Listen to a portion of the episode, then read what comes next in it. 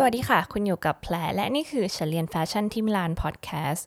วันนี้อยากจะมาชวนคุยอะไรที่ดูธุรกิจกันบ้างนิดหนึ่งแพรไปเจอบทความบน BOF หรือว่า Business of Fashion มานะคะ บทความเนี่ยชื่อว่า seven ways to make e-commerce more profitable แปลง่ายๆก็คือ 7 วิธีที่จะทำให้เราเนี่ยทำกำไรได้มากขึ้นในการทำ e-commerce ขายของออนไลน์ละกัน บทความนี้เขียนโดยคุณแคทเธอรีนเชิญนะคะ ก็เขาเขียนค่อนข้างดีมากเลย แต่ว่าแพทก็สรุปมาให้เข้าใจง่าย แล้วก็ไปกันได้อย่างรวดเร็ว เพราะแพทเชื่อว่าทุกวันนี้หลาย ๆ คนก็ขายของออนไลน์กันไม่ว่าจะเป็นอาชีพหลักหรือว่าอาชีพเสริมเนาะแล้วแพทรู้สึกว่าวิธีการที่เขาเอามา เขียนให้ฟังในบทความเนี่ยเอาไปใช้ได้หมดเลย ไม่ว่าจะขายเสื้อผ้าหรือว่าขายอะไรก็ตาม ข้อแรกเลยเนี่ยเขาก็พูดถึงเรื่องการ keep inventory low แพทขอพูดภาษาอังกฤษควบคู่ไปด้วยแล้วกันนะคะ เพราะว่าเป็นหัวข้อที่เขาลงไว้ keep inventory low เนี่ยก็คือพยายามจัดการให้สต็อกของเนี่ยมีไม่เยอะเกินไป พยายามอย่าสต็อกของเยอะว่างั้นเถอะอุตส่าห์จะไปใช้คำให้มันวุ่นวาย ก็บางคนเนี่ยอยากจะซื้อของมาเยอะๆก่อนแพทก็เคยเป็นคนแบบนั้นอยากจะมีของให้เยอะที่สุดเพราะคิดว่า พอเรามีเยอะแล้วเนี่ยเราจะได้ขายของได้เยอะ แต่ความเป็นจริงมันไม่ได้เป็นแบบนั้น ยิ่งในช่วงที่แบบเงินสด ใครมีเงินสดเนี่ยสำคัญมากๆ เราควรจะมั่นใจให้ได้ว่าของที่เราซื้อมาสต็อกไว้ทุกชิ้นเนี่ย จะถูกขายออกไปได้ในระยะเวลาที่สมเหตุสมผลเนาะไม่ใช่แบบดองไว้นาน จริงอยู่ที่เราก็อยากจะซื้อของมาเยอะ เพราะว่ามันถูกลง แต่ว่าการสูญเสียเงินไปบางส่วนเนี่ยมันดีกว่าการจมกับกองสต็อกสินค้ามาก ๆเลย ฉะนั้นเออถ้าเป็นไปได้เนี่ยก็ลองดูว่าเราควรจะซื้อของประมาณไหนมาลองตลาดก่อนไหมอย่างเงี้ยค่ะ พยายามผลิตของที่เราคิดว่าคนจะได้ใช้แล้วก็ ผลิตในจำนวนที่เหมาะสม ยิ่งอะไรที่แบบของใหม่อย่างเงี้ยอย่าเพิ่งมั่นใจมาก สั่งมาแต่น้อยก่อน ลองตลาดดูก่อนก็จะดีกว่าเนาะอย่างที่สองเนี่ยก็คือจะไปควบคู่กับข้อก่อนหน้านี้เลยก็คือ predict demand เรียกง่ายๆ คือคาดการความต้องการในการสั่งซื้อของ บางคนเนี่ยก็จะใช้วิธีการโดยการให้ pre-order ซึ่งจริงๆ แพทก็รู้สึกว่าเป็นเทคนิคที่ดีมาก บางบางคนอาจจะยอมแบบ เออเขาเรียกว่า ให้ส่วนลดลูกค้าเพื่อที่ว่าเราจะได้ไม่ต้องมาแบกสต็อก แบกความเสี่ยงตรงนั้น เช่นอาจจะให้ส่วนลด 10-15%กับลูกค้าที่ pre-order สินค้าใหม่ ซึ่งยังไม่ผลิตนะคะกำลังจะผลิตแต่ว่ารอดูก่อนว่าเราควรจะซื้อผ้าเท่าไหร่อะไรยังไงเนี่ยก็มาสอบถามใครสั่งซื้อไว้ก่อนก็ได้ส่วนลด แล้วถ้าเกิดมันมันพอจะคาดคะเนได้เนาะแล้วถ้าเกิดรุ่นเนี้ยคนดันสั่งล่วงหน้ากันเยอะ ก็อาจจะมีความเป็นไปได้สูงที่พอผลิตขึ้นมาจริง คน ก็อาจจะอยากซื้อรุ่นนี้เยอะขึ้นมาด้วยเออนี่ก็เป็นหนึ่งในวิธีอีกอย่างหนึ่งเนี่ย บางคนเขาก็จะใช้วิธีการสังเกตสัปดาห์ต่อสัปดาห์ เช่น สัปดาห์นี้สินค้านี้ขายค่อนข้างดี สัปดาห์ถัดไปถ้าจะสั่งของมาก็ของที่ขายดีก็อาจจะสั่งให้เยอะหน่อย ของที่ขายไม่ดีก็สั่งให้น้อยลงได้ พวกบริษัทที่แบบค่อนข้างจะค่อนข้างจะใหญ่โตแล้วเนาะเขาก็จะใช้พวกแบบระบบ AI ในการแบบช่วยพยากรณ์ดีมาได้เลย ซึ่งอาจจะ มีข้อมูลเนาะ Data เกี่ยวกับยอดขายในช่วงเวลาก่อนๆที่มันผ่านมา หรือว่าไอเทมที่คล้ายเคียงกัน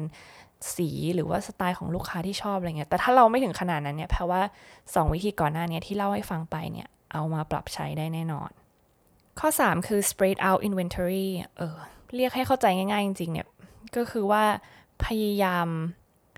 มีที่เก็บมีคลังเก็บของเนี่ยที่อื่นด้วยนอกจากที่ที่เราอยู่เอง ซึ่งแพรรู้สึกว่ากรณีเนี้ยมันจะเป็นเหมือนแบบอย่างที่อเมริกาใช่ไหมคะเพราะว่าบทความนี้ฝรั่งเขียนเนาะประเทศเขาใหญ่มาก ฉะนั้นจากเมืองหนึ่งไปเมืองหนึ่งเนี่ยค่าส่งของค่อนข้างแพง ฉะนั้นเขาก็อาจจะมีคลังโกดังเนาะเก็บของในอีกเมืองหนึ่งซึ่งห่างออกไปด้วย อย่างของพวกเราเองเนี่ยแพรรู้สึกว่าค่อนข้าง chill แต่ถ้าเราอยากจะส่งของขายออกเมืองนอกด้วยเนี่ย อันนี้ก็ ลองติดต่อหา partner ไว้ก็ได้ค่ะ ถ้าเราหา retail shop ร้านค้าที่ยินดีรับของของเราไปลง แล้วก็ไปฝากเขาที่ประเทศนั้นได้ ถ้าเกิดคนซื้อของออนไลน์จากเราอย่างเงี้ยแล้วมันอยู่ในประเทศที่เรามีร้านค้าที่แน่นพอดี เราก็อาจจะให้ร้านค้านั้นส่งของให้ลูกค้าเราแทนก็ได้ ซึ่งอันนี้มันดีเพราะว่าเรากระจายสินค้าเนาะแทนที่จะอยู่กับเราออนไลน์อย่างเดียว ก็ไปลงหน้าร้านของคนอื่น โดยที่ช่วยเราประหยัดค่าใช้จ่ายในการเสียค่าส่งจาก ที่ที่เราอยู่ไปยังที่ที่ลูกค้าอยู่ในขณะเดียวกัน ลูกค้าก็ตัดสินใจได้ง่าย เพราะว่าบ่อยครั้งเลยที่แพรแบบเลือกที่จะไม่ซื้อของจากเมืองนอก เพราะว่าค่าส่งแทบจะได้ของชิ้นนั้นอีกชิ้นอะไรเงี้ยอันนี้ก็ช่วยทำให้เราขายของได้ดีขึ้น ถ้าเราคิดว่าเรามีฐานลูกค้าในประเทศเหล่านั้นได้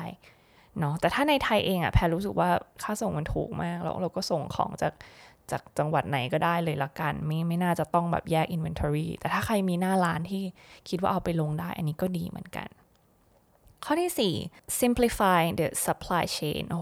คำศัพท์เริ่มยากแล้วแพรก็ว่ามันยากนะคะเรียกง่ายๆ คือทำห่วงโซ่ประทานให้มัน ให้มันไม่ยุ่งยากอะค่ะห่วงโซ่ประทานคืออะไรขออธิบายก่อนละกัน คือนึกภาพโซ่ที่มันคล้องกันต่อ ๆ ไปเนาะจริง ๆ มันก็คือหมายถึงการที่เรา จะผลิตสินค้าออกมาเงี้ยมันก็ต้องมีการส่งของต่อๆกันสั่งวัตถุดิบ ส่งไปยังโรงงานผลิตส่งมาที่เราอะไรเงี้ยค่ะ แล้วถ้าเกิดเราทำห่วงโซ่ประทานตรงเนี้ยให้มันไม่วุ่นวาย เช่นอะไรเออเขามีตัวอย่างยกให้ฟังว่า Bloom Skipper เนี่ยค่ะ บริษัทเนี้ยเขาใช้ขวดอลูมิเนียมประเภทเดียวกันเนี่ยผลิตทั้งเจลแอลกอฮอล์ล้างมือ แล้วก็ผลิตทั้งสบู่ด้วย ก็คือขวดเดียวเนี่ยใช้ได้ทั้งสองผลิตภัณฑ์ เขาก็สั่ง ขวดอลูมิเนียมได้ในปริมาณที่เยอะขึ้น แล้วก็ได้ต้นทุนที่ถูกลง ในขณะเดียวกันทางโรงงานนั้นก็ผลิตขวดให้ได้ตามที่เขาต้องการ ไม่ต้องไปสั่งที่อื่นอีกให้มันมีของให้มันยุ่งยาก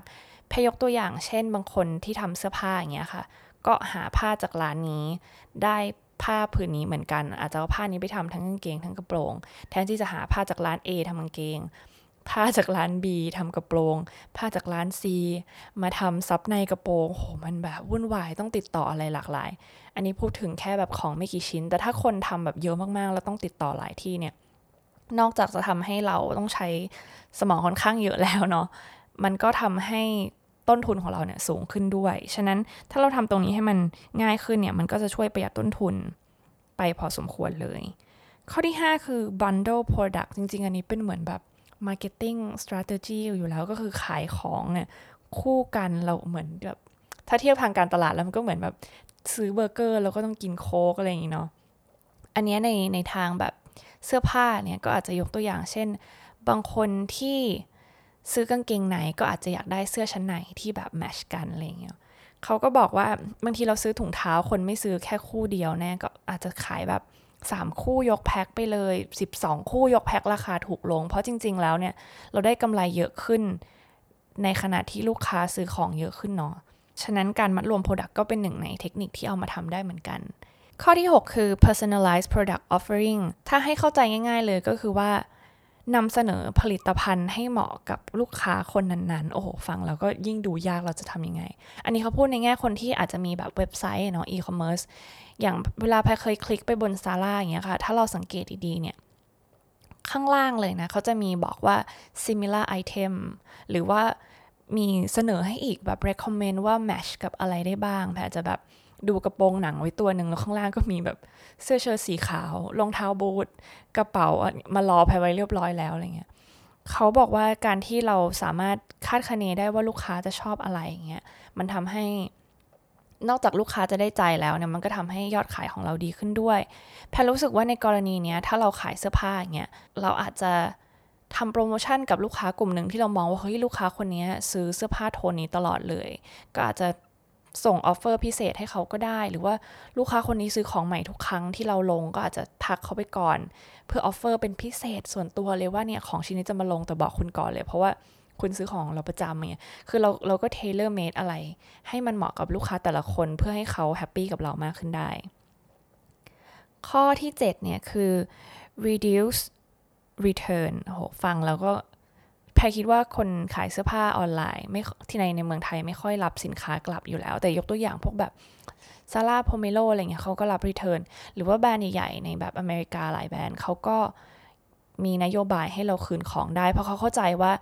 หลายคนที่แบบรู้สึกไม่อยากจะเสี่ยงอะค่ะรู้สึกว่าโอ้โหถ้าคืนของไม่ได้ ซื้อเสื้อผ้าตัวละพันสองพันมาแล้วเกิดใส่ไม่ได้ขึ้นมางั้นไม่สั่งออนไลน์ดีกว่า ในกรณีนี้เนี่ยเออ แพรรู้สึกว่าเราเอามาประยุกต์ใช้ได้ละกัน ซึ่งจริง ๆ มันเป็นสิ่งที่ควรทำอยู่แล้ว ในขณะที่เราสัตว์ขายเสื้อผ้านะคะ ลูกค้าซื้อของของเราไปแล้วก็โอเคเขาอาจจะไม่คืน แต่เราก็อยากให้เขาใส่ได้จริง ๆ ฉะนั้นสิ่งที่สำคัญเลยก็คือ ควรจะใส่รายละเอียดทั้งหมด เท่าที่จะเป็นไปได้เนาะรายละเอียดของสินค้าเนาะไว้ให้ครบ เช่นกางเกงแทนที่จะบอกแค่รอบเอวก็อาจจะบอกสะโพกด้วย บอกความยาวกางเกงด้วยอย่างเงี้ยบอกเนื้อผ้า เพื่อที่ว่าเขาซื้อของไปเขาจะได้ไม่ต้องผิดหวัง แล้วเขาก็จะได้ใช้มันจริง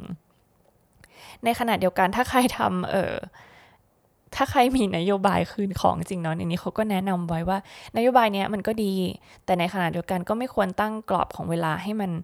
นานเกินไป บางเจ้าแบบ return ได้ภายใน 90 วันอย่างเงี้ยโอ้โหเขารอจนถึงวันที่ 80เขาค่อยคืนของ